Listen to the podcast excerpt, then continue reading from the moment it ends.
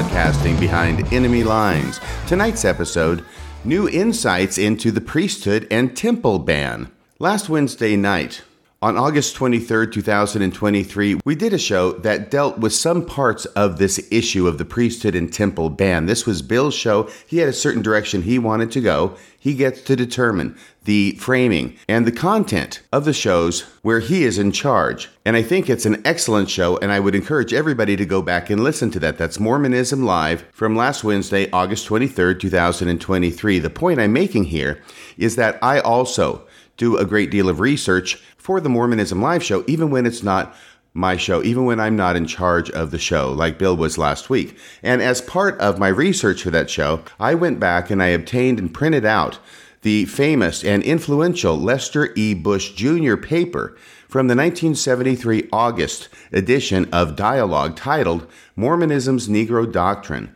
and Historical overview. The reason this article ended up being so important is because it laid forth a basis for untethering the LDS Church from the temple ban and priesthood ban that it had imposed upon black people since the earliest days of Brigham Young's presidency. And indeed, we were to find out much later from President Kimball's son or grandson, I think it was his grandson, that he located among President Kimball's papers after his death a copy of this dialogue article, and that indeed President Kimball had not only read it, he had marked it up and annotated it in his own hand. So it does appear that this article played an important role in the lifting of the priesthood and temple ban by President Kimball five years after the publication of this article, which of course was in June of 1978, the same year that I joined the church. As I say, though, in preparation for last Wednesday's Mormonism Live show, I read through this entire document. I had never read through it before.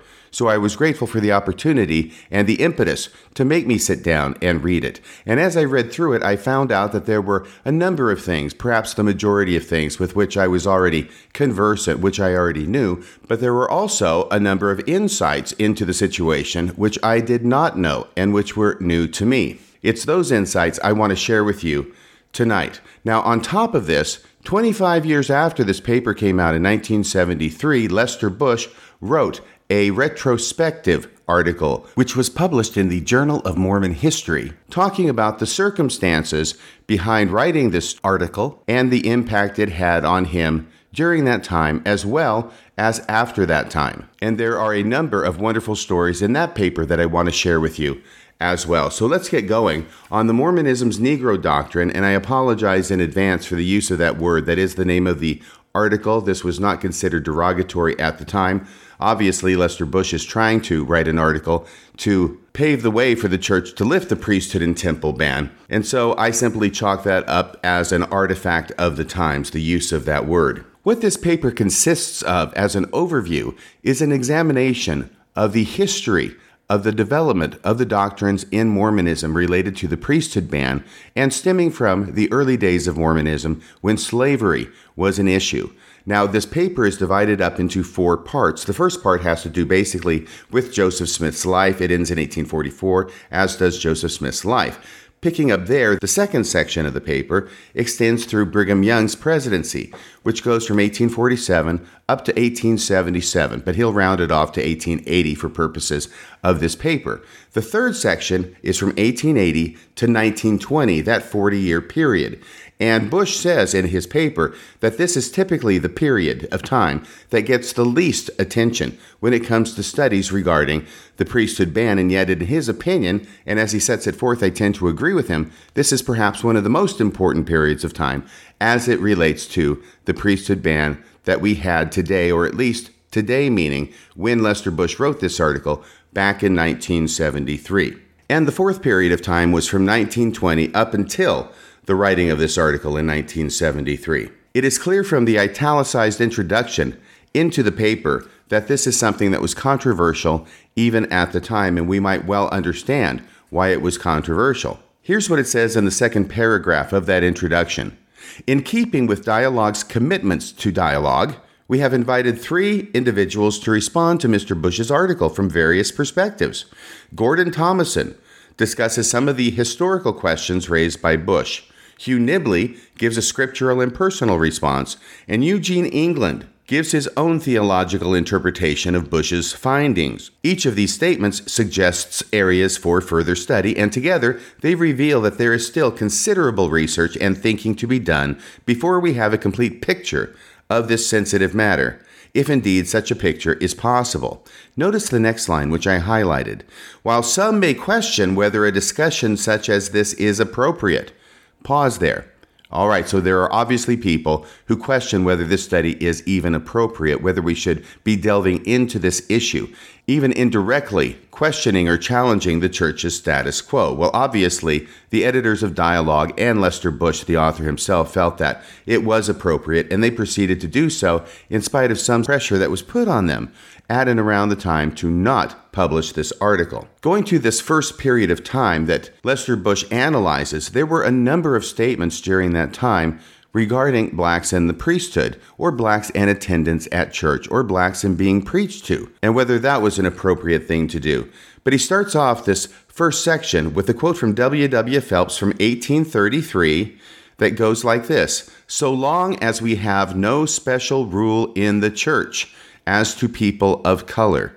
Let prudence guide, and while they, as well as we, are in the hands of a merciful God, we say, shun every appearance of evil. So, at least as far as W. W. Phelps was concerned, and at least as of 1833, the church had no special rule as to people of color. The paper then takes us through some of the difficulties that the Mormons had in Missouri, because, of course, Mormons as a general rule, start in northern states. You have to remember there are slave states at the time and there are free states at the time. And New York is a free state, Ohio is a free state, but Missouri is a slave state. In fact, Missouri came in along with Maine as states to the Union in 1820 as part of the Missouri Compromise, which you may remember from school was the law passed by Congress that in order to keep the balance even, at this point, there's an even number of slave states to an even number of free states. And of course, the slave states are worried that the free states are going to get an ascendancy, or in other words,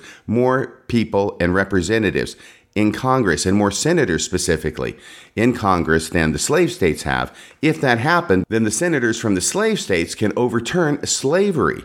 The slave states don't want that. The same thing's going on the other way around. The free states are concerned about the South doing the same thing. So there's this concern that there's going to be one side or the other who's going to get more senators into Congress and be able to pass laws against the other side. This is where the Missouri Compromise came in and said that anytime a new state is going to be entered into the Union, it cannot be one state at a time. It must be two states at a time, and one must be a slave state and one must be a free state, and that is how we will preserve the balance of power in the federal government. And as a result, in 1820, Missouri was the slave state that was entered into the Union, and at the same time, Maine was the free state that was entered into the Union. But then we have the Mormons, who typically come from the northern states, the free states. But for whatever reason, God decided to give a revelation to Joseph Smith that Jackson County, the city of Zion, to which all saints should gather and a temple be built, all of that should be located in Missouri, a slave state. And I want to encourage you to go back and read this paper. It's easily accessible on the internet. All you have to do is put in Lester Bush dialogue and Mormonism's Negro Doctrine, and it will come right up for you in PDF version. At least that's how I got it and how I printed it off. As you know, the Mormons ended up getting kicked out of Missouri, taking refuge and building Nauvoo in Illinois, another free state. And so, what ends up happening, perhaps expectedly, is that the position of the LDS Church, and specifically of Joseph Smith and other church leaders, fluctuates during this time period. Initially, the church is neutral on the issue of slavery. Then, during the 1830s and the trouble with Missouri, Joseph Smith changes to appear to become pro slavery. He's certainly anti abolitionist. Abolitionists were the people from the North who wanted to free the slaves. So, being anti abolitionist was frequently linked with being pro slavery, or at least accepting the practice for the time being. But then, after Joseph Smith and the Saints relocate to Illinois, the church position changes once again to be unequivocally against slavery. So here is the summation of that first section written by George George Bush, written by Lester Bush. In 14 years, Joseph Smith led the church from seeming neutrality on the slavery issue through a period of anti abolitionist, pro slavery sentiment to a final position strongly opposed to slavery. You see, there's that fluctuation of position I was talking to you about. In the process, he demonstrated that he shared the common belief that Negroes were descendants of Ham. But ultimately, his views reflected a rejection of the notion that this connection justified Negro slavery. So he continued to believe that black people were descended of Ham, but at the end of his life, the last two years or so, he rejected that as a justification, that descent from Ham, as being a justification for slavery. He concludes There is no contemporary evidence that the prophet limited priesthood eligibility because of race or biblical lineage. On the contrary, the only definite information presently available reveals that Joseph Smith allowed a black man to be ordained an elder, and later a 70. Of course, we're talking about Elijah Abels there, and later a 70 in the Melchizedek priesthood.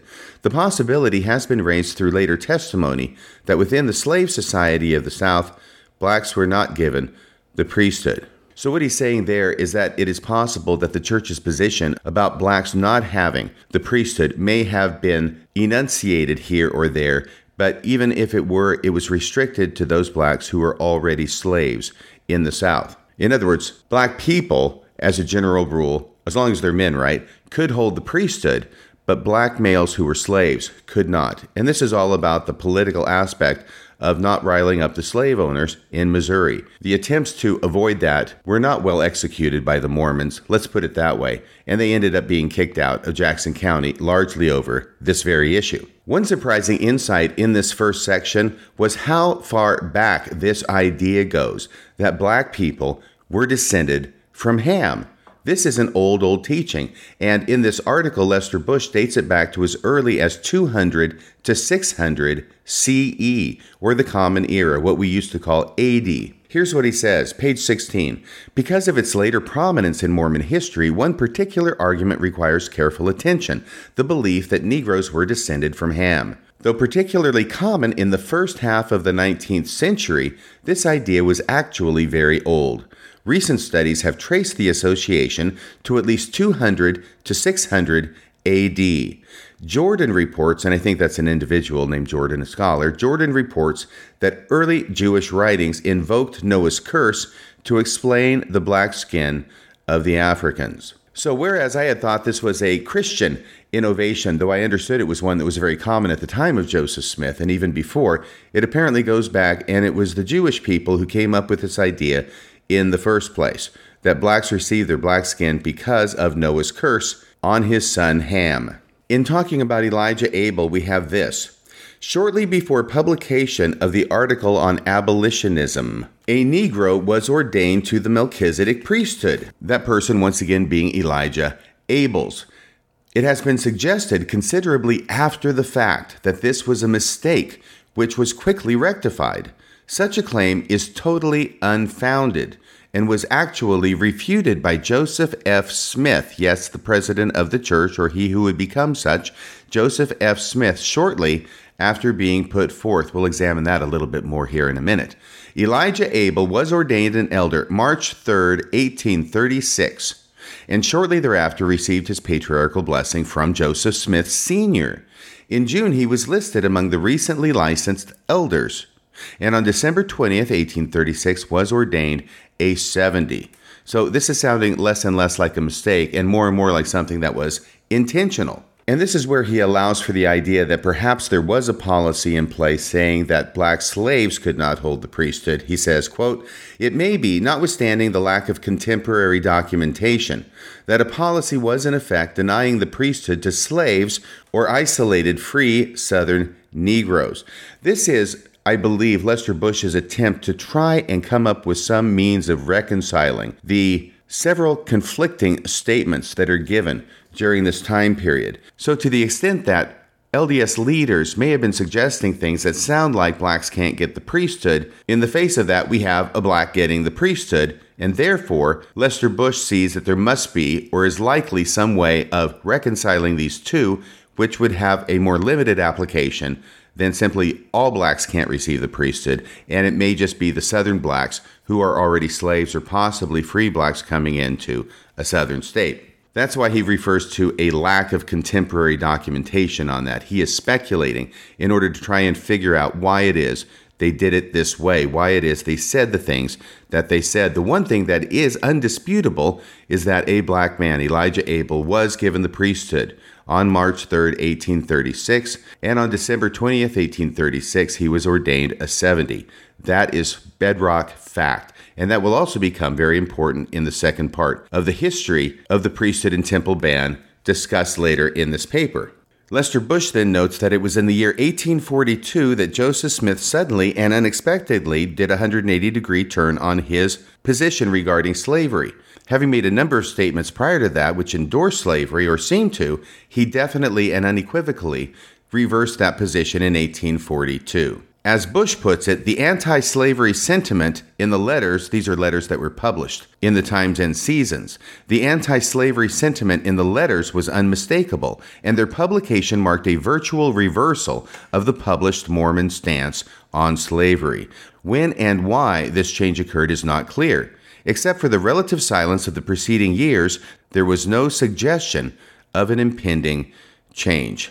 Some people wondered if Joseph Smith were simply being duplicitous. Bush addresses that as well. He says a careful review of published sources, however, fails to reveal any evidence of duplicity on Joseph Smith's part. Rather, one finds consistent opposition to slavery from early 1842 until the prophet's death in mid 1844. And this is why Bush summarizes the church's attitude toward slavery during Joseph's lifetime as in 14 years, that's 1830 to 1844, in 14 years, Joseph Smith led the church from seeming neutrality on the slavery issue through a period of anti abolitionist, pro slavery sentiment to a final position strongly opposed to slavery.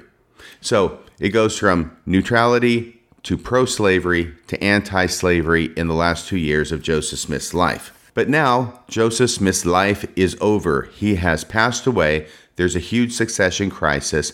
Brigham Young wins the majority of saints to follow him and the 12 apostles as they relocate out to the Salt Lake Valley. And in one of Brigham Young's most famous statements on the subject, and one of his earliest statements on the subject in 1852, he makes it very clear it is his belief and it is the position of God that no black man can hold the priesthood. And beyond that, if any individual has even one drop of black blood in them, then that disqualifies them from the priesthood. Here's the quote Any man having one drop of the seed of Cain in him cannot hold the priesthood.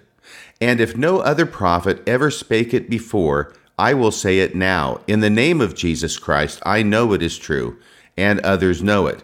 So here, Brigham Young indicates that he has not heard Joseph Smith teach this doctrine, which makes sense because there's nothing in the available writings of Joseph Smith where he does teach a doctrine about blacks being cursed from holding the priesthood. In fact, the way he lived his life, he was aware of and was supportive of black men getting the priesthood. See Elijah Abels for one, and there were a few others as well. But Brigham Young is now laying down the law. It is perhaps noteworthy that Brigham Young does not try and trace this teaching back to Joseph Smith like he will with his Adam God theory. He doesn't try and say, Well, I learned about this from Joseph Smith in some kind of private conversation before Joseph Smith died. He doesn't go there. And indeed, he could if he had wanted to but he chose not to. He makes it really clear that he's coming up with this idea on his own. He still believes it's true, but he's not tracing it back to Joseph Smith. And that's the significance of his line If no other prophet ever spake it before, I will say it now. So he is tacitly, if not explicitly, telling us that this is his doctrine that he has received from God, and he's going to make it the Word of God through his own pronunciation, he being Brigham Young, as opposed to any alleged support from Joseph Smith on this subject. And in fact, after Joseph Smith died, but before Brigham Young became president, there was a short chapter that appeared in the Times and Seasons. And this article basically reversed the LDS Church's position on blacks and slavery not from what it was in the last two years of Joseph Smith's life, but all the way back to 1836 when they were in favor of slavery. Here's what it says in that article from the spring of 1845 in the Times and Seasons History and common observation show Noah's curse to have been fulfilled to the letter. The descendants of Ham, besides a black skin, which has ever been a curse that has followed an apostate of the holy priesthood, as well as a black heart, have been servants to both Shem and Japheth. And the abolitionists are wrong, are trying to make void the curse of God.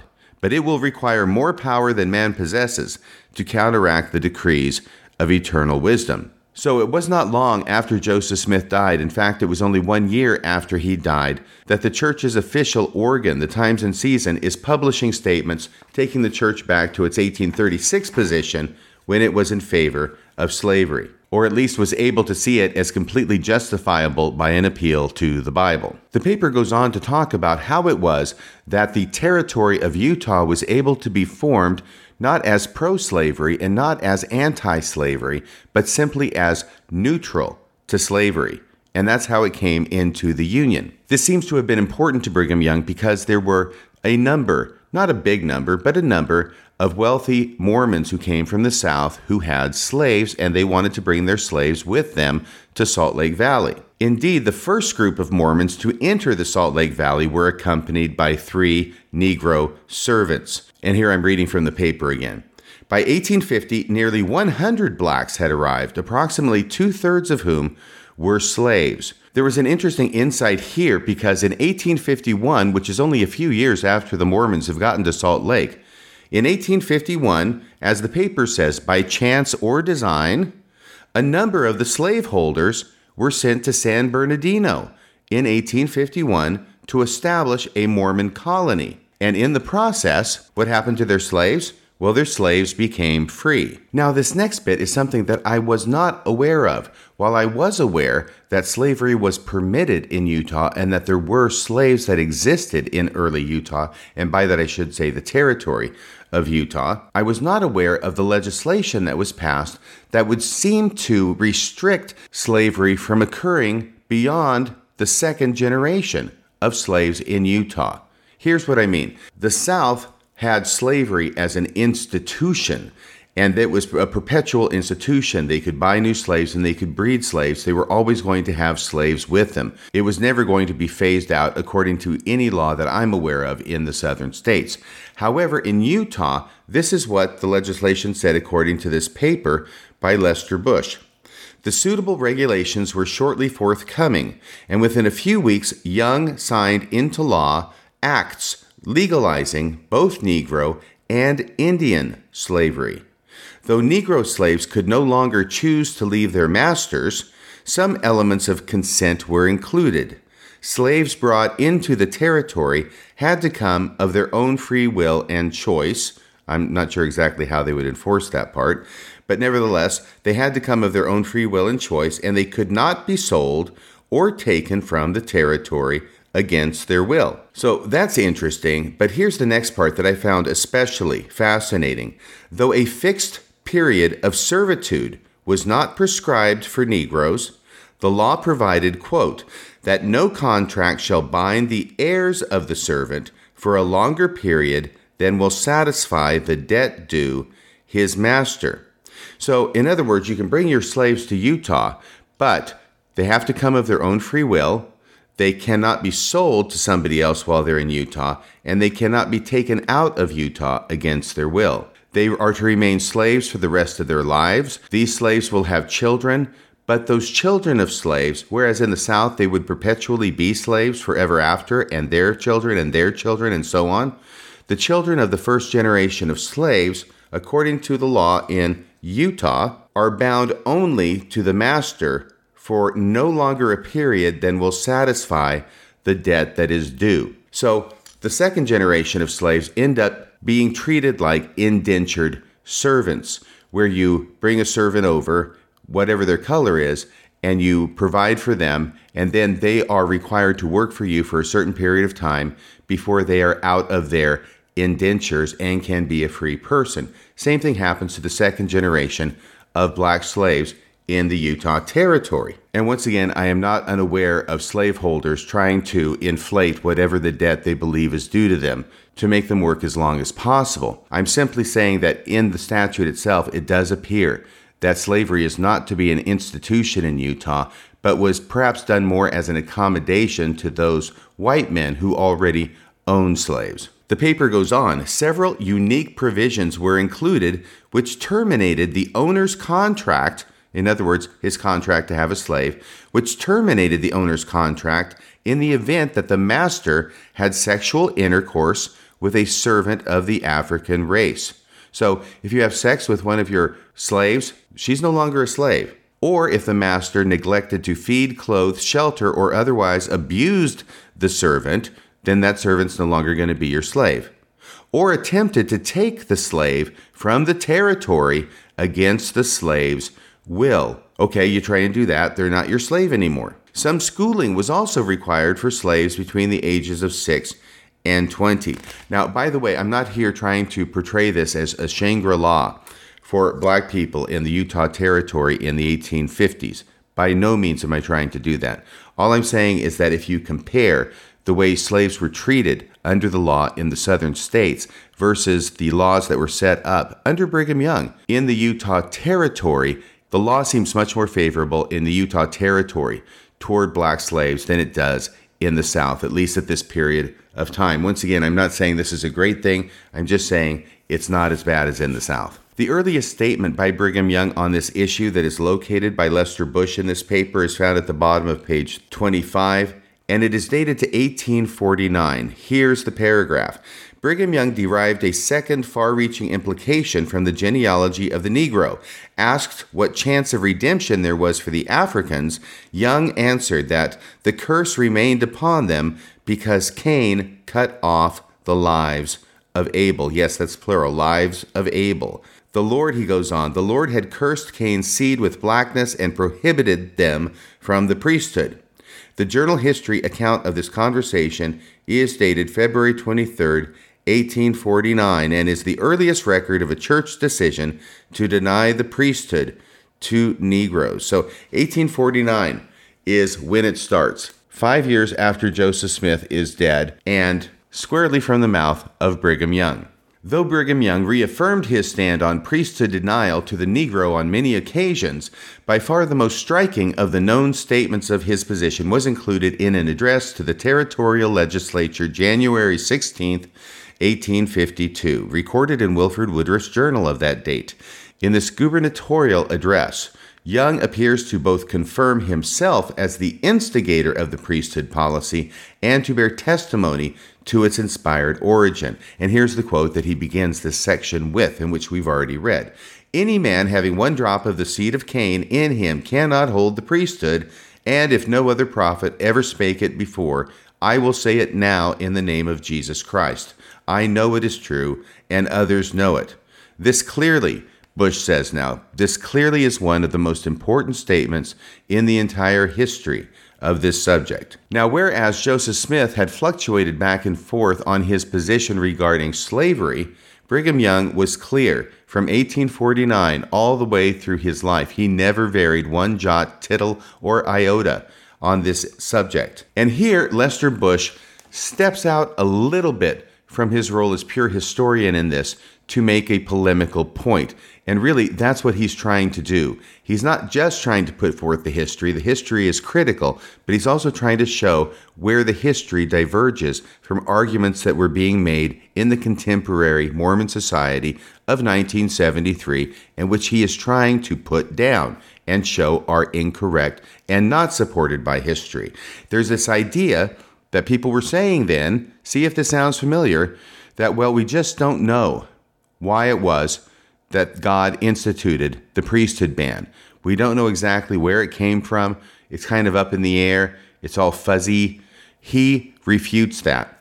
And he says, though it is now popular among Mormons, this is in 73, he could be writing today.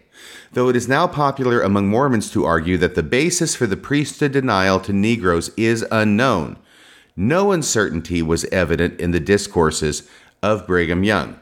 From the initial remark in 1849 throughout his presidency, every known discussion of the subject by Brigham Young or any other leading Mormon invoked the connection with Cain as the justification for denying the priesthood to blacks. And here he gives several quotes from Brigham Young. 1852 Any man having one drop of the seed of Cain in him cannot receive the priesthood. 1854 When all the other children of Adam have had the privilege of receiving the priesthood, it will be time enough to remove the curse from Cain and his posterity. 1859 until the last ones of the residue of Adam's children are brought up to that favorable position of having the priesthood, the children of Cain cannot receive the first ordinances of the priesthood. And finally, in 1866, when all the rest of the children have received their blessings in the holy priesthood, then that curse will be removed from the seed of Cain. So Brigham Young was clear and consistent throughout his long presidency on the issue about blacks and the priesthood and why it was that they could not hold the priesthood, which had to do with the line of Cain, the line of Cain, and the line of Cain. Now, it was interesting to me to find out that Brigham Young had created his own theology around this subject to explain why it was he was saying over and over that not only can blacks not hold the priesthood, they won't be able to hold the priesthood until after all non black people had the chance to accept or reject the priesthood. They had to have the chance before the first black man would have the opportunity to have the priesthood. It's one thing to say it, and I've certainly understood that that's what he had said. What I did not understand before was his theological underpinnings that he created for it. And basically, what it is is this it's Cain and Abel, right? Cain kills Abel. Well, from Brigham Young's point of view, he doesn't just kill Abel, Cain kills Abel and all of Abel's descendants, who would have been hundreds, thousands, and even millions, because these guys are at the top of the food chain when it comes to procreating the entire planet, right? So there's Cain, there's Abel. He kills Abel, he kills all those other people that Abel would have begotten. But in Mormonism, it's even worse because we have all these spirits up there in the premortal existence that are just waiting to come down and take a body. Well, when Cain killed Abel, according to Brigham Young, all those spirits got put on hold. Now they have to find some alternate means to come to Earth to take a body. That's going to be a big backup in the plan. It's going to be a huge workaround, and it's going to take a long time in order to make that happen. So that's why, that's why Brigham Young refers to Cain as taking Abel's lives as opposed to just his life. And that is why Brigham Young says that the first black can't hold the priesthood until all non black people have the chance first. I don't think it's a particularly convincing theological rationale, but I was interested in finding out that Brigham Young did promote it. Here's how it's put in the paper, page 27. Brigham Young further explained that those who were to have been Abel's descendants had already been assigned to his lineage, and if they were ever to come into the world in the regular way, they would have to come through him. In order that Cain's posterity not gain an advantage, the Lord denied them the priesthood until such time as the class of spirits presided over by Abel should have the privilege of coming in to the world. So that is actually a bit different than the way I had characterized it. It's similar in that all non black people have to have the opportunity to have the priesthood before the first black person can, according to Brigham Young. But it's not necessarily that all the spirits that were going to come through Abel's lineage have to go through another lineage. Here he says, no, they still have to come through Abel's lineage, which would imply that Abel has to be resurrected and then have that big do over to have all those children, which is going to take a long, long time. And all those children have to be born through Abel's line and have the chance to receive the priesthood before black people can get it. That's why, in a number of places, Brigham Young refers to this happening beyond the resurrection. The resurrection has to happen first for Abel to be resurrected. Okay, like I say, it's a bit contorted, not entirely convincing, and yet that was Brigham Young's rationale for upholding this ban, but for also promising that the day would come when eventually blacks would be able to have the priesthood. Now, as we went over on Mormonism Live last Wednesday night, June of 1978 was just too early. It was too early it violated President Young's prophecy because the resurrection has not happened yet and all non black people have not had the opportunity of receiving the priesthood. I'm glad it violated his prophecy. I'm glad that Brigham Young was proven to be a false prophet. I'm just pointing out here that when President Kimball lifted the priesthood ban in 1978, he did it not in fulfillment of President Young's prophecy, but in derogation of that prophecy. By doing the right thing, President Kimball proved President Young to be a false prophet. Here's one of those quotes about the resurrection from Brigham Young. When all the other children of Adam have the privilege of receiving the priesthood, and all coming into the kingdom of God, and of being redeemed from the four quarters of the earth, and have received their resurrection from the dead, then it will be time enough to remove the curse from Cain and his posterity. That's one of those quotes where he situates the time of blacks getting the priesthood to after the resurrection. And that quote appears to be from the Journal of Discourses, Volume 2, pages 142 and 143, given December 3rd, 1854. Now, when I joined the church back in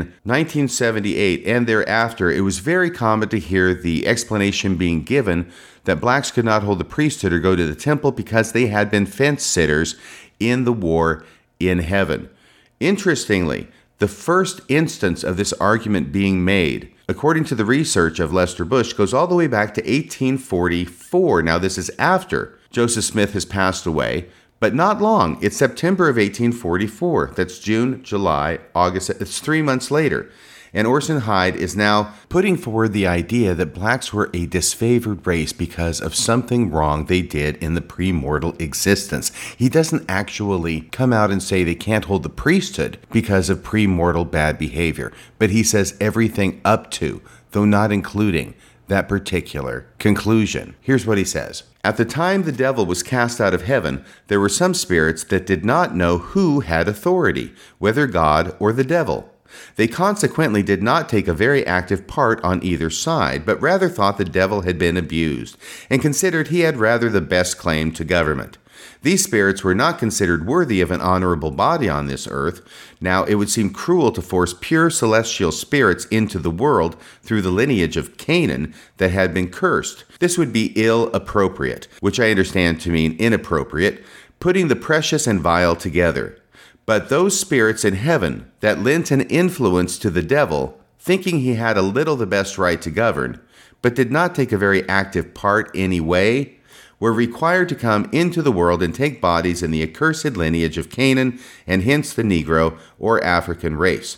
So, 1844 September, Orson Hyde, the first one to give us the basic building blocks of the fence sitter or neutrality in heaven argument. Several years later, he was joined in this by the other Orson, in The Apostles, Orson Pratt. Several years later, Orson Pratt also attempted to explain why, quote, if all the spirits were equally faithful in their first estate, they are placed in such dissimilar circumstances in their second estate, and concluded, among the two thirds who remained after the devil was cast out, it is highly probable that there were many who were not valiant in the war, but whose sins were of such a nature that they could not be forgiven. So Hyde and Pratt were primarily concerned with an explanation of the debased status of the Negro race in these early speculations and not specifically with the priesthood.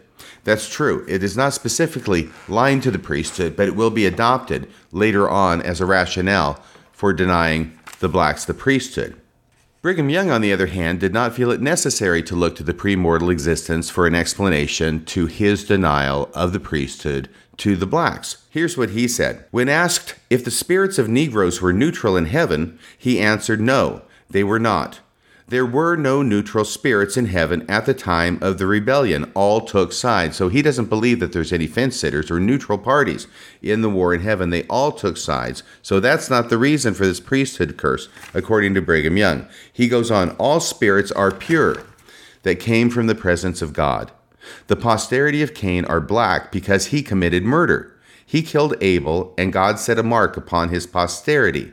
But the spirits are pure that enter their tabernacles. So, whereas Brigham Young does not vary one iota from his position during his administration from 1847 to 1877 that blacks cannot have the priesthood, blacks cannot go to the temple, he nevertheless does not buy into this premortal fence sitter in heaven kind of theory because he believes that all the spirits took sides in that war and every spirit comes into the world pure. It is not exactly clear how Brigham Young squared this idea with the other Latter day Saint principle that we believe that men will be judged for their own sins and punished for their own sins and not for Adam's transgression. But nevertheless, that was the position he held throughout his administration. In the fullest treatment of race to appear in a church publication in the 19th century, the Negro was characterized as, quote, the lowest in intelligence and the most barbarous of all the children of men. The race whose intellect is the least developed, whose advancement has been the slowest, who appear to be the very least capable of improvement of all people. The hand of the Lord appears to be heavy upon them, dwarfing them by the side of their fellow men in everything good and great. And that comes from the Juvenile Instructor 3 colon 142, published in 1868 in an article titled From Caucasian to Negro. Oh my goodness. And in the footnote, Lester Bush continues with a quote from this article If it wasn't distasteful enough, it continues in an even worse vein, if that were possible. The author continues quote, The Negro is described as having a black skin, black woolly hair, projecting jaws, thick lips, a flat nose, and receding skull. He is generally well made and robust but with very large hands and feet. In fact, he looks as though he had been put in an oven and burnt to a cinder before he was properly finished making. See what I mean about it being even worse in the footnote? His hair baked crisp, his nose melted to his face, and the color of his eyes runs into the whites. Some men look as if they had only been burned brown, but he appears to have gone a stage further and been cooked until he was quite black. Wow, that published in the official organ of the church, the Juvenile Instructor, back in 1868. Now, in expressing my shock and surprise over the language that's used in that article, you don't have to think me a Pollyanna who believes that this was not predominantly believed among white people in the United States at the time, in that century, and even into the 20th century. It is, however, a bit ironic when I consider this language in light of current statements from church leaders about how evil racism is and how the church denounces racism in all its forms and wherever it has taken place. I think this should be included, and I think the church leaders should include it by reference and read it and disavow it. Not just to say we're disavowing these things, this racist rhetoric, without actually letting the members know what that rhetoric was and why it should indeed be disavowed. Getting back to the legislation in the Utah Territory that would seem to be written and passed in order to limit slavery in the Utah Territory to the children of slaves and then not for their entire lives, but simply so long as they work in order to pay off the debt owed to the master, after which they must be set free. We obviously never got to find out how that worked because the Civil War intervened. You will recall that that legislation was passed in 1852 and the Civil War will begin less than 10 years later and in combination with the Emancipation Proclamation, as well as the victory of the North over the South, slavery was abolished, including in the United States territories, which includes the Utah Territory. So, slavery was abolished. It was done away with through the Civil War, not through the leaders of the church and not through the legislation that they had passed. But it did raise the question how is it then that slavery was done away with by a civil war and not by God himself. Remember, the rhetoric had been earlier on that God put this curse on blacks in order to demarcate them as those who should be slaves, and that it would require a power as great as God's to remove that condition of slavery from those who were descendants of Cain. Well, the Civil War did it. God didn't do it, but the Civil War managed to do it anyway. It freed the slaves. And so the paper continues on page 30 Mormon discourses during the Civil War convey the impression that the saints did not anticipate the United States surviving the war. Rather, the conflict was to spread until it had poured out upon all nations. Moreover, the expectation was high that the saints would shortly return to Jackson County and begin work on the New Jerusalem. In such a context, the entire slavery debate was somewhat academic at least to Mormon leadership in Utah. The war's end found the Mormons still in Utah and the slaves apparently freed. The belief persisted for some time that the peace was to be short lived and that the saints would most certainly return and build a temple in Jackson County before all the generation who were living in 1832 have passed away. However, while the war had unexpectedly ended legalized slavery, President Young left no doubt of the impact on the Negro priesthood policy. In the same speech, he affirmed once again, they will go down to death. And when all the rest of the children have received their blessings in the holy priesthood, then that curse will be removed from the seed of Cain, and they will come up and possess the priesthood. So, what he's saying here, as I understand it, is that in some way the curse of Cain was obviously linked to slavery. But in a similar way, the curse of Cain was linked in the Mormon mind, at least Brigham Young's mind, to the denial of the priesthood to black people as well. So now the Civil War comes along and it frees black people. And at that point, Brigham Young has a choice to make. Am I going to allow the fact that blacks have been freed to impact my belief that blacks do not have the priesthood because of the seed of Cain idea? Or am I going to double down on it and say it doesn't make any difference what happens out there in the United States? Because Brigham Young is still in a territory far removed from the United States where the fighting was going on. Am I going to say that doesn't matter and double down on the priesthood ban? Well, that's what he did. What this puts me in mind of was back in 2015 when the church, after years and years and years and untold effort, work, and treasure being poured into the fight against the legalization of gay marriage in the United States, they finally lost it with the Obergefell decision that was issued by the Supreme Court in 2015. And the church had a similar dilemma it had to face. Are we going to say that because we believe in obeying the laws of the land, that now it is okay for gay people to be married in the LDS church?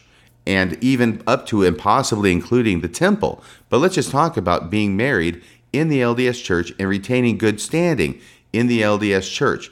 Well, what they did was similar to what Brigham Young did. We don't care, they said, that laws against gay marriage have been ruled unconstitutional by the highest court of the land. We're going to continue to impose and even double down on our imposition that gay marriage is something that will not and will never be accepted or condoned or recognized in the LDS church. That's simply not going to happen. And that was the whole basis for the policy of exclusion. That's where it came from. In a similar way, Brigham Young, after the Civil War, has a choice. Is he going to take the United States, of which he is a part, as a territory, and the fact that they have freed the slaves, which include all the slaves in the territory of Utah?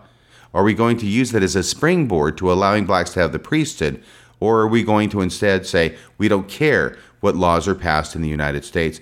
We're going to double down on this here. It's not going to affect our policy on blacks in the priesthood. And I think you know as well as I do which way Brigham Young went. In fact, he went the same way as President Nelson. He doubled down. This is Bush's conclusion of his second period that he covers in his paper regarding Brigham Young. Through three decades of discourses, Brigham Young never attributed the policy of priesthood denial to Joseph Smith. Big point there nor did he cite the prophet's translation of the book of Abraham in support of this doctrine. Big point there. Neither, of course, had he invoked Joseph Smith on the slavery issue, nor had any other church leader cited the prophet in defense of slavery or priesthood denial. It is perhaps not surprising, then, that shortly after the departure of President Young's authoritative voice, questions arose as to what Joseph Smith had taught concerning the Negro. And that is the lead in to the third section of the paper, which covers, as I said, basically from 1880 to 1920, which he, Bush, considers to be the most important time period in the historical development of the priesthood ban. And he makes this comment here at the end of part two that Here's Joseph Smith. He's fluctuated back and forth on the issue of slavery. He doesn't appear to have had any problem with black men receiving the priesthood or blacks going to the temple. But once Brigham Young took over, very early on, he made it clear that blacks could not receive the priesthood. And he was hard and fast on that for the full 30 years of his administration. Now he dies. And what ends up happening in the next 40 years is very interesting. First off, church leadership has to keep confronting the issue. And why do they have to keep confronting the issue? It's because there are black people who are Mormons in the territory who want to get the priesthood. Elijah Abels, who want to be able to go to the temple, Jane Manning James, and they keep petitioning the leaders of the church on the question. If it were not for these black Latter day Saints who continued to petition the leaders of the church on these issues, they would not have had to continually readdress it. And the way they continue to readdress it is over and over and over again, first under John Taylor, then under Wilford Woodruff, then under Lorenzo Snow. They continue to have to keep coming back to this question about whether blacks can have the priesthood, about whether blacks can go to the temple. And what they continue to do is they don't go back to what Brigham Young said. They want to go back to what Joseph Smith said.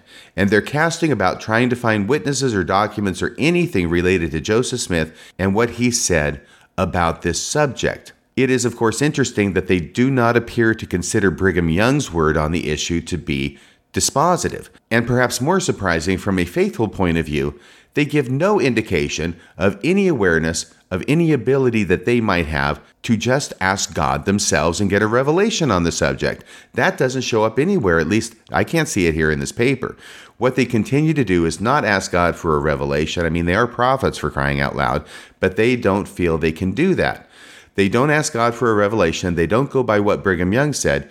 They continue to try and find out what Joseph Smith said. And the witnesses there are all over the place. By the way, we are now into the 1880s, which means it has been 40 years since Joseph Smith died, which means only old people, and in this case, old men, are going to remember or have any chance of remembering what it was that Joseph Smith said. Their memories may be fading, it's been a long time ago, but there are a couple of individuals who will leap into the breach and will testify that, in spite of the fact that Joseph Smith ordained Elijah Abels to the priesthood, or at least sanctioned such, that this was a big mistake and that Joseph Smith really, really did not want black people to hold the priesthood. These two individuals with the really good memories of whom I speak are Zebedee Coltrin and Abraham Smoot. Just two years, now I'm going from page 32 of the paper, just two years after Brigham Young's death, so this would be 1879, a story was circulated that Joseph Smith had taught that Negroes could receive the priesthood.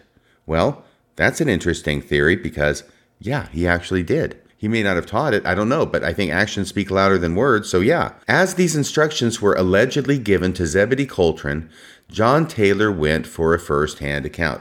So there's a, a rumor circulating that Zebedee Coltrin had said that Joseph Smith had said that it was okay for blacks to get the priesthood. So John Taylor wants to investigate this and he goes to Zebedee Coltrin. When presented with the story, Zebedee Coltrin replied that, on the contrary, Joseph Smith had told him in 1834 that, quote, the Spirit of the Lord saith, the Negro had no right nor cannot hold the priesthood, period, end of quote. So, no, Zebedee is not saying that. Zebedee Coltrin is saying that Joseph Smith did not say that blacks could hold the priesthood, Zebedee Coltrin is saying that Joseph Smith said that blacks could not hold the priesthood. Going on with the article. Though Coltrin acknowledged washing and anointing a Negro, who was Elijah Abel, Zebedee Coltrin washed and anointed his feet in the Kirtland Temple. In a ceremony in the Kirtland Temple after receiving these instructions. Okay? So Zebedee Coltrin says, Joseph Smith told me blacks can't hold the priesthood, but even after that happens, allegedly, Zebedee Coltrin is washing Elijah Abel's feet in a ceremony in the Kirtland Temple. So he's confronted with this. It's like if you receive this direction in 1834, what are you doing washing Elijah Abel's feet? This is a priesthood ordinance in the temple in Kirtland, which would have been no earlier than 1836. And Coltrin's response to that is, in so doing, he, quote, never had such unpleasant feelings in my life.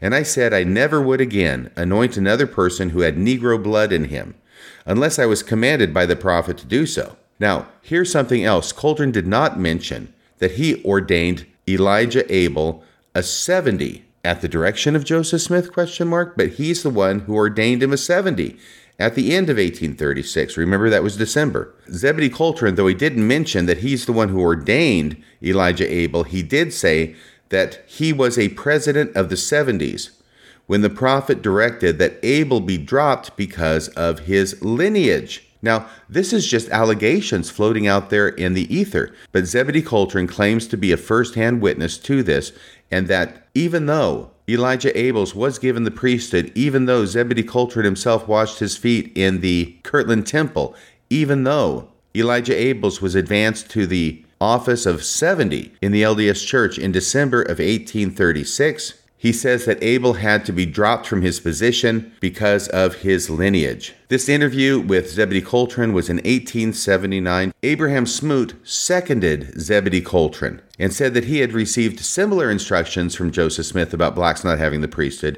in 1838. So President Taylor went back to the Quorum of the Twelve the following week. And guess what happened? Joseph F. Smith, who was a member of the Quorum of the Twelve, disagreed with Zebedee Coltrin. Joseph F. Smith, who was a member of the Quorum of the Twelve, disagreed with Abraham Smoot. Joseph F. Smith, who was the son of Hyrum Smith and the nephew of Joseph Smith, said that Elijah Abel had not been dropped from the 70s because Joseph F. Smith testified that he personally had seen his certifications as a 70 issued in 1841 and again in Salt Lake City. Furthermore, Elijah Abel himself had denied that Zebedee Coltrin washed and anointed him, but instead said that Zebedee Coltrin was the man who originally ordained him a 70. You see, Zebedee Coltrin is getting sort of caught in the inaccuracies of his memory. Moreover, Brother Abel also states that the prophet Joseph told him he was entitled to the priesthood. So Elijah Abel, being part of this fact gathering effort by John Taylor, says that Joseph Smith told him personally that he, Elijah Abel, was entitled to the priesthood. Elijah Abel's patriarchal blessing was read, verifying, among other things, that he was an elder in 1836. The question under discussion was not whether the Negro should be given the priesthood, but rather what had been the policy under Joseph Smith. Now, of course, the policy under Joseph Smith is going to carry a lot of weight in whatever decision they make. Significantly, John Taylor, who was the president of the church at the time, but he had also been an apostle under the prophet Joseph Smith for over five years, added no corroboration to the claims of Coltrin or Smoot.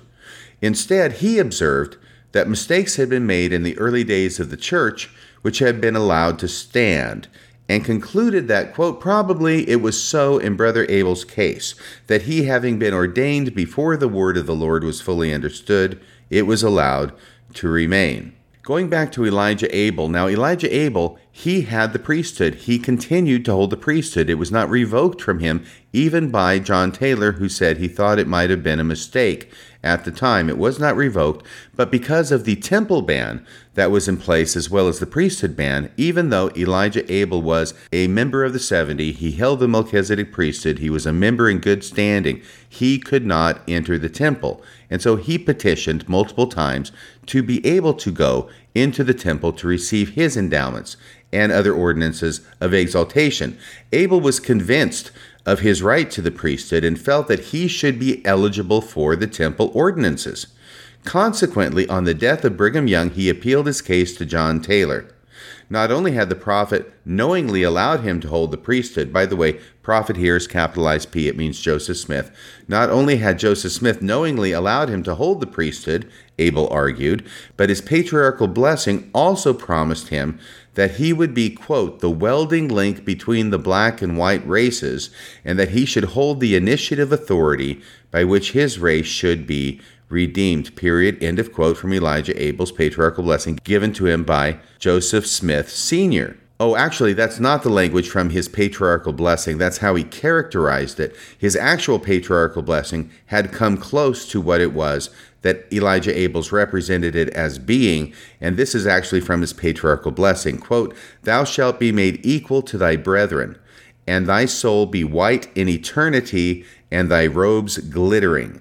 Thou shalt save thy thousands, do much good, and receive all the power that thou needest to accomplish thy mission. Well, that sounds like priesthood power to me. And it also sounds like the power that comes from the endowment, at least within the LDS framework. That power that comes from the endowment, it is called the endowment because it is supposed to be an endowment of power, and it is supposed to be given to those before they head out on their missions. In spite of all this, John Taylor upheld Brigham Young's ruling. Undaunted, Abel repeatedly renewed his application until Taylor referred the case to the Quorum of the Twelve, who sustained the president's decision. In 1883, John Taylor finally called the 73 year old Elijah Abel on a mission from the Third Quorum of the 70, to which he had been ordained some 46 years prior.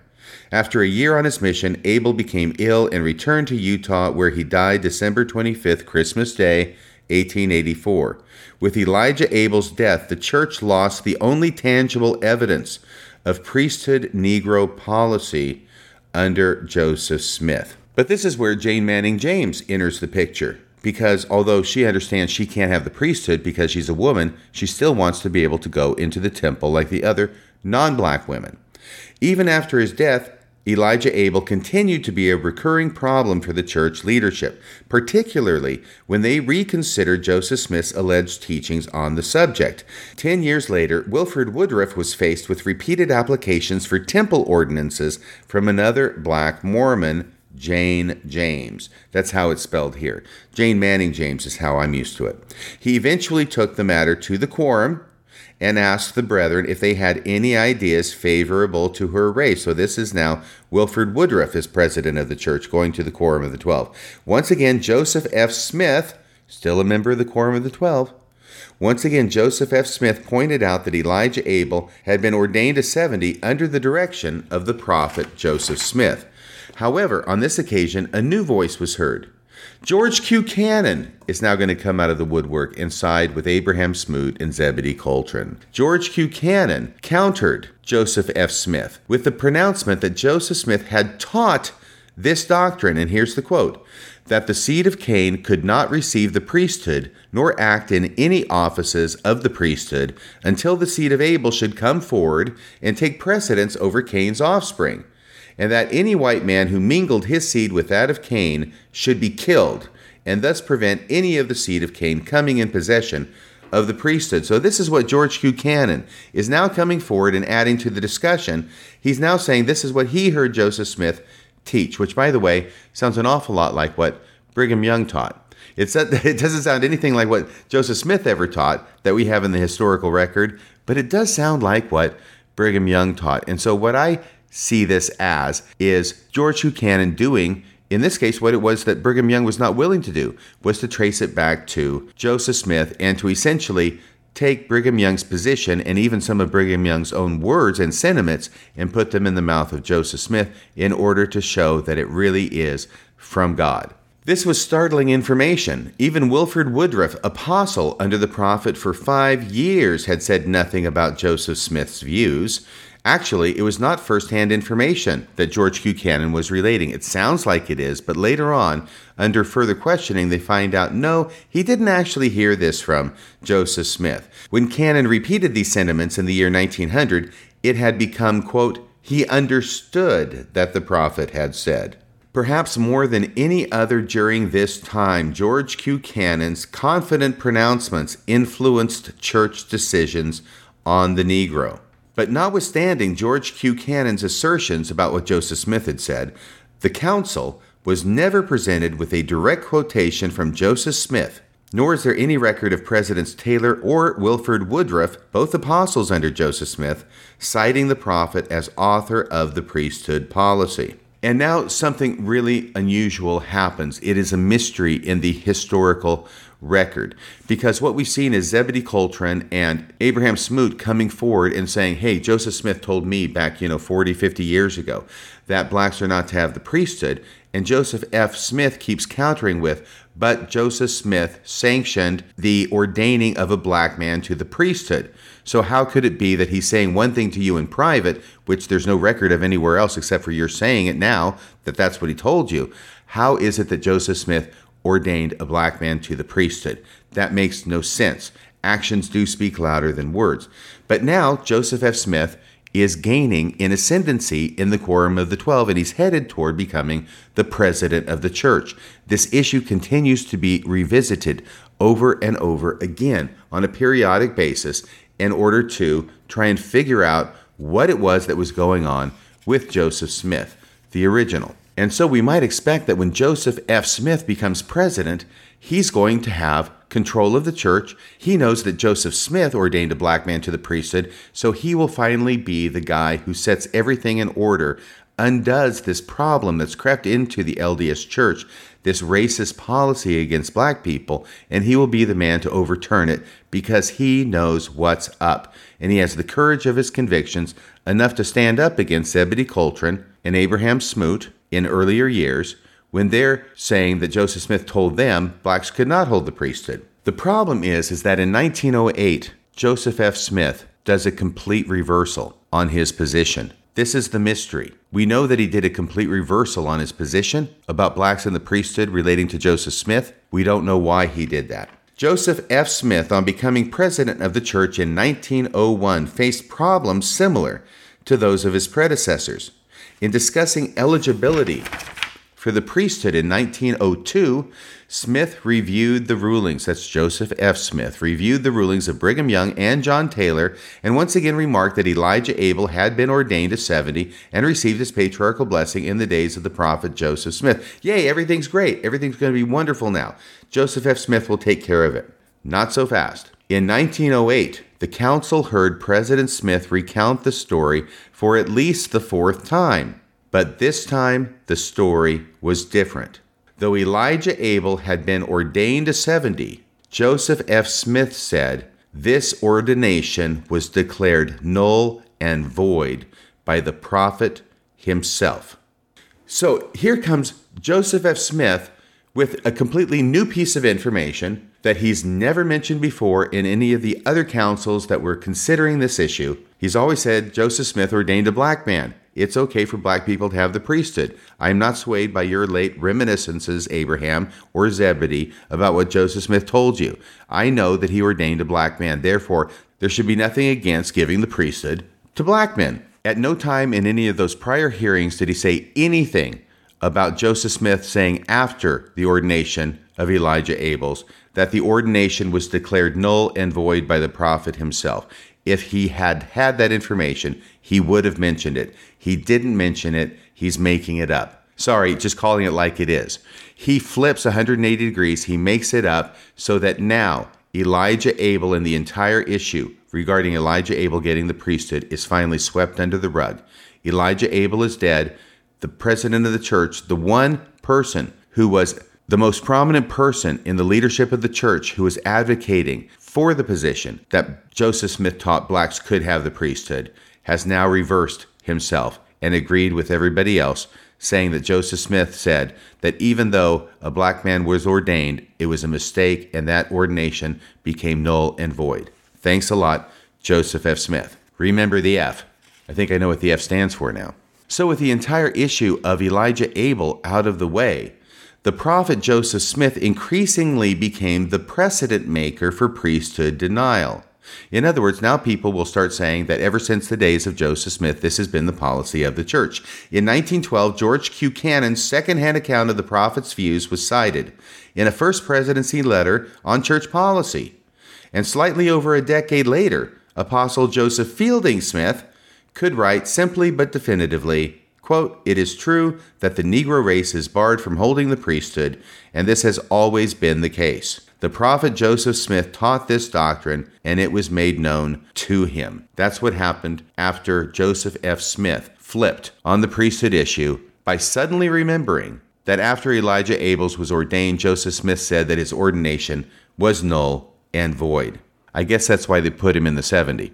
So, after having decided finally and conclusively, at least for the time being, that black people could not hold the priesthood, the question arose how black does a person have to be before they can't hold the priesthood? Different views were put forward, and eventually the church came to the conclusion, which Mormons of a certain age, like myself, remember only too well, and it has to do with if you have just one drop of blood, of Negro blood in you, then you cannot hold the priesthood. So by 1907, the First Presidency and Quorum had reconsidered all of these arguments and ruled that no one known to have in his veins Negro blood, it matters not how remote a degree, can either have the priesthood in any degree or the blessings of the temple of God, no matter how otherwise worthy he may be. During this time period between 1880 and 1920, but mostly in the early 20th century, the idea of the curse of Cain, a lineal kind of curse, fell into disuse largely because of scientific advancements and showing how that just did not make any sense.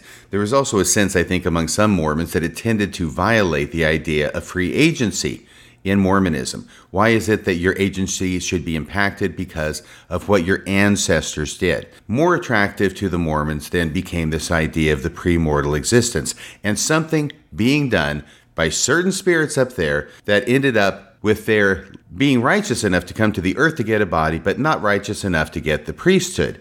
And so this took off, it gained wings for decades, and certainly was in full use when I joined the church in the 1970s.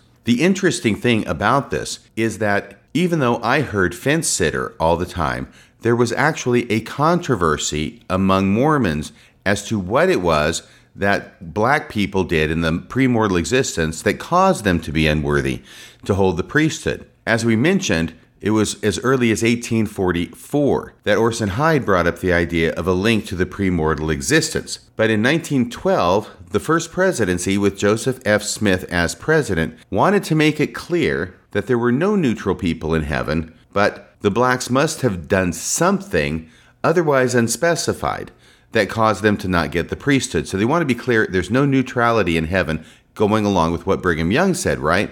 But there must be something else that they did because it only makes sense in the Mormon context. We just don't know what it was that they did. In spite of Brigham Young's statements to the contrary, the notion that the curse on Negroes was somehow related to their relative neutrality in the war in heaven had gained in popularity. It was evident in B.H. Roberts' article for The Contributor in 1885, and by 1912, the idea was being advanced by many elders as church doctrine. In response to an inquiry as to the authority for this belief, the first presidency wrote, quote, there is no revelation, ancient or modern, neither is there any authoritative statement by any of the authorities of the church in support of the idea that the Negroes are those who were neutral in heaven at the time of the great conflict or war, which resulted in the casting out of Lucifer and those who were led by him. The presidency later wrote, Our pre existence, if its history were fully unfolded, would no doubt make the subject much plainer to our understanding than it is shown at present. So there must be something back there that happened. We just don't know what it was, but it was not because of neutrality, because nobody was neutral in the war in heaven. This was the position of the church in 1912. And it was a position that Joseph Fielding Smith, the son of Joseph F. Smith, continued to maintain as he wrote many books and many articles, which were read widely by his LDS audience. Joseph Fielding Smith's book, The Way to Perfection, was published in 1931, and it contained by far the most extensive treatment of the Negro policy to date. Apostle Smith became very closely identified with the Negro policy, perhaps more so than any other figure of the 20th century. His most significant contribution to the Negro doctrine may well have involved his pre existence hypothesis. Joseph Fielding Smith was aware that both Brigham Young and Joseph F. Smith had denounced the idea that Negroes were neutral in the war in heaven, and that Brigham Young had particularly objected to the implication that the spirits of Negroes were tainted before entering their earthly bodies. On the other hand, Joseph Fielding Smith also knew that other prominent Mormons had felt it necessary to appeal beyond this life to some previous failing for ultimate justification of the present condition of the blacks. The Way to Perfection, that book he wrote, The Way to Perfection, seemingly reconciled these two positions. Treading a fine line, Joseph Fielding Smith distinguished between the neutrality condemned by Brigham Young and another condition comprised of those, quote, who did not stand valiantly, who were almost persuaded, were indifferent, and who sympathized with Lucifer, but did not follow him, It almost sounds to me like he's saying the same thing but using a lot more words in order to try and make this quote unquote distinction. The sin, whatever that sin might be, the sin of this latter group was not one that merited the extreme punishment which was inflicted on the devil and his angels. They were not denied the privilege of receiving the second estate, but were permitted to come to the earth life with some restrictions placed upon them. That the Negro race, for instance, have been placed under restrictions because of their attitude in the world of spirits, fueled out. So, even though this idea about something being done in premortality was pretty much universal among the Latter day Saints, there was infighting as to what it was they did in the premortal existence. Was it fence sitting? That kept being repeated. Or was it Joseph Fielding Smith and his dad's position, Joseph F. Smith's position, that yeah, they did something that would constitute a sin? It wasn't neutrality, but it was some other kind of sin. We just don't know what it was. We just know it wasn't bad enough to go out with the devil and his angels, but it also wasn't good enough for them to be born white. And now that I've taken the time to explain the distinction between those two theories involving the premortal existence, I want to show you how the church, in its essay about the priesthood and temple ban, uses that in order to make it sound like Joseph Fielding Smith was not a racist. Here it is. It's called Race and the Priesthood. It was originally published December of 2013. Let me find the part about Joseph Fielding Smith. Okay, I found it. Here it is under the section titled Removing the Restriction, first paragraph halfway down. The curse of Cain was often put forward as justification for the priesthood and temple restrictions. Around the turn of the century, another explanation gained currency. Blacks were said to have been less than fully valiant in the premortal battle against Lucifer, and as a consequence, were restricted from priesthood and temple blessings. Now, we understand from what we've investigated so far that Joseph F. Smith did not believe that to be the case. He believed that there was something bad that blacks had done in the premortal existence, but it was not neutrality in heaven. We also know that Joseph Fielding Smith, the son of Joseph Smith, adopted the exact same theory. There is no neutrality, but there was something else that constituted sin. We just don't know exactly what it was. The thing that happens here is that at this point there's a footnote, footnote 14. After it said, blacks were said to have been less than fully valiant in the pre-mortal battle against Lucifer, and as a consequence, were restricted from priesthood and temple blessings. Now they're going to quote from Apostle Joseph Fielding Smith. And the way they're going to quote him is what's devious here. The way they're going to quote him as if he believes that this is not doctrine, this is just a policy. Well, the truth is, he does believe it's not the policy of the church, because the policy of the church is that black people did something wrong other than being neutral in heaven. We know that's his position, but listen to how it's quoted here. All right, I'm going to read through this. You be the judge. Around the turn of the century, another explanation gained currency. Blacks were said to have been less than fully valiant in the premortal battle against Lucifer, and as a consequence were restricted from priesthood and temple blessings. Footnote 14. Boom. Apostle Joseph Fielding Smith, for example, wrote in 1907 that the belief was quite general among Mormons that the Negro race has been cursed for taking a neutral position in that great contest. Yet this belief, he admitted, is not the official position of the church and is merely the opinion of men. Period. End of quote. What book did they get this from? They don't get it from a book. They got it from personal correspondence. Joseph Fielding Smith to Alfred M. Nelson, January 31st, 1907, Church History Library, Salt Lake City. So here's what I object to the straightforward reading of this, understanding that the essay doesn't go into this infighting about what it was that black people did in the premortal existence that made them unworthy to hold the priesthood. I've done this outside of the essay. The essay doesn't do that. The essay just talks about the neutrality position. And then it quotes from personal correspondence Joseph Fielding Smith saying, The neutrality position is not the official position of the church, it's merely the opinions of men. The reason I take exception to this is because it is putting this forward as if Joseph Fielding Smith doesn't believe any kind of theory involving the premortal existence impacting the ability of black men to hold the priesthood. It sounds like he's totally against any kind of theory involving the premortal existence, but we know he's not. He's just against that theory. They don't go into the fact he's into the other theory. That's why they have to quote from correspondence instead of from quoting his books like The Way to Perfection, where you could find what it was he really said out there in black and white. No, we're going to go to personal correspondence to make it look like we've really dug deep for our research in order to portray Joseph Fielding Smith as a man ahead of his time. And of course, it should be no great surprise that eventually the priesthood ban was lifted since Joseph Fielding Smith in personal correspondence said that this premortal thing, it's not the official position of the church. This is the way the church uses resources and frames issues in their essays in order to deceive the reader.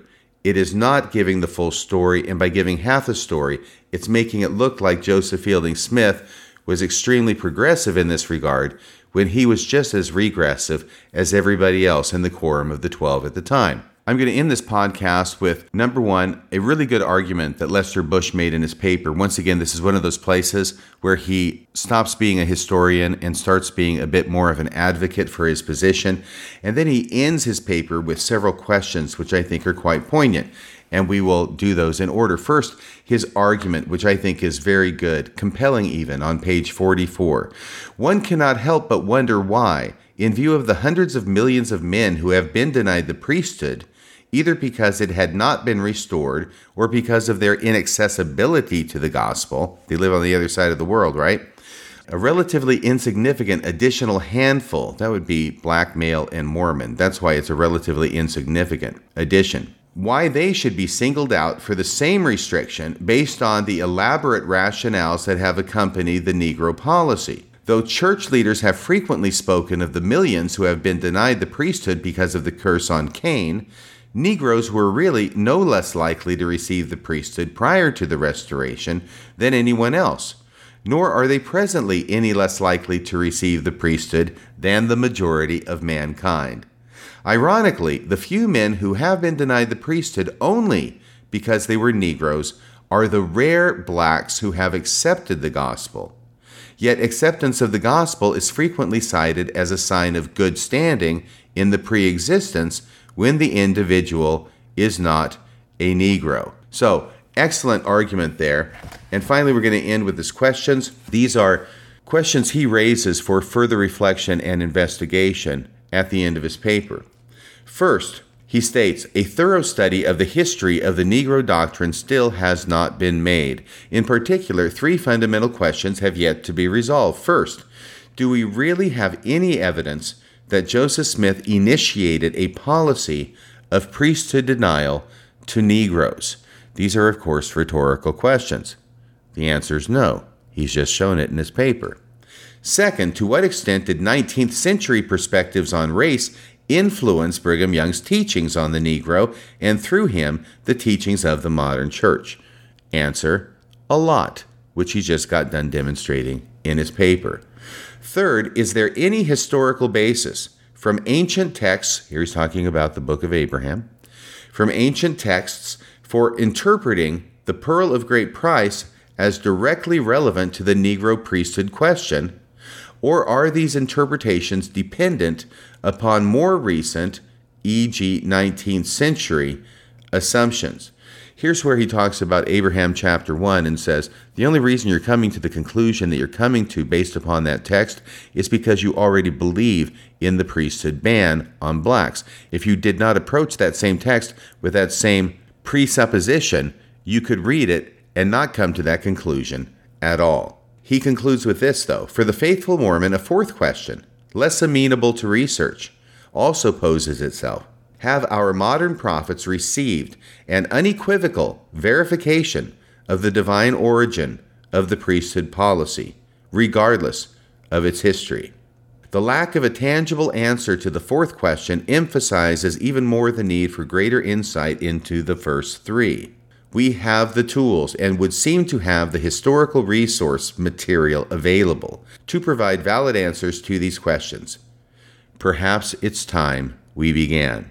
As I say, this article was published in Dialogue, August of 1973. A little less than five years later, the priesthood ban was lifted. Thank God for President Spencer W. Kimball, and thank God for Lester E. Bush Jr. And thank God for the editors of Dialogue at the time for having the cojones to publish this article. I mentioned at the beginning that I would be going through a second paper, which was the retrospective that Lester Bush wrote 25 years after the publication of this particular article. I may have to come back to that at a later time. I did not know I would be spending so much time with the first paper, although I think it's been a very enjoyable and illuminating time, at least for me. I hope it has been for you as well. I want to take this opportunity to thank all the wonderful listeners who have donated and continue to donate to Radio Free Mormon. Your donations do keep literally Radio Free Mormon broadcasting behind enemy lines. If you have not made a donation yet but would like to, please go right now to radiofreemormon.org and click on the donate button. You can make a one time donation or a recurring monthly donation. We encourage the recurring monthly donation so we know what we can expect as far as income from month to month and from quarter to quarter. If you prefer to make a one time donation, that's fine too. If you choose to make a recurring monthly donation, all I ask is $5 a month. That's all I ask $5 a month on a monthly recurring donation. If you want to do more than that, that is completely up to you. I will not say the nay. I've had a great time reading this Lester Bush article from 1973, this incredibly historically important article titled Mormonism's Negro Doctrine and Historical Overview. Well, that's about all for tonight. Until next time, this is Radio Free Mormon, signing off the air.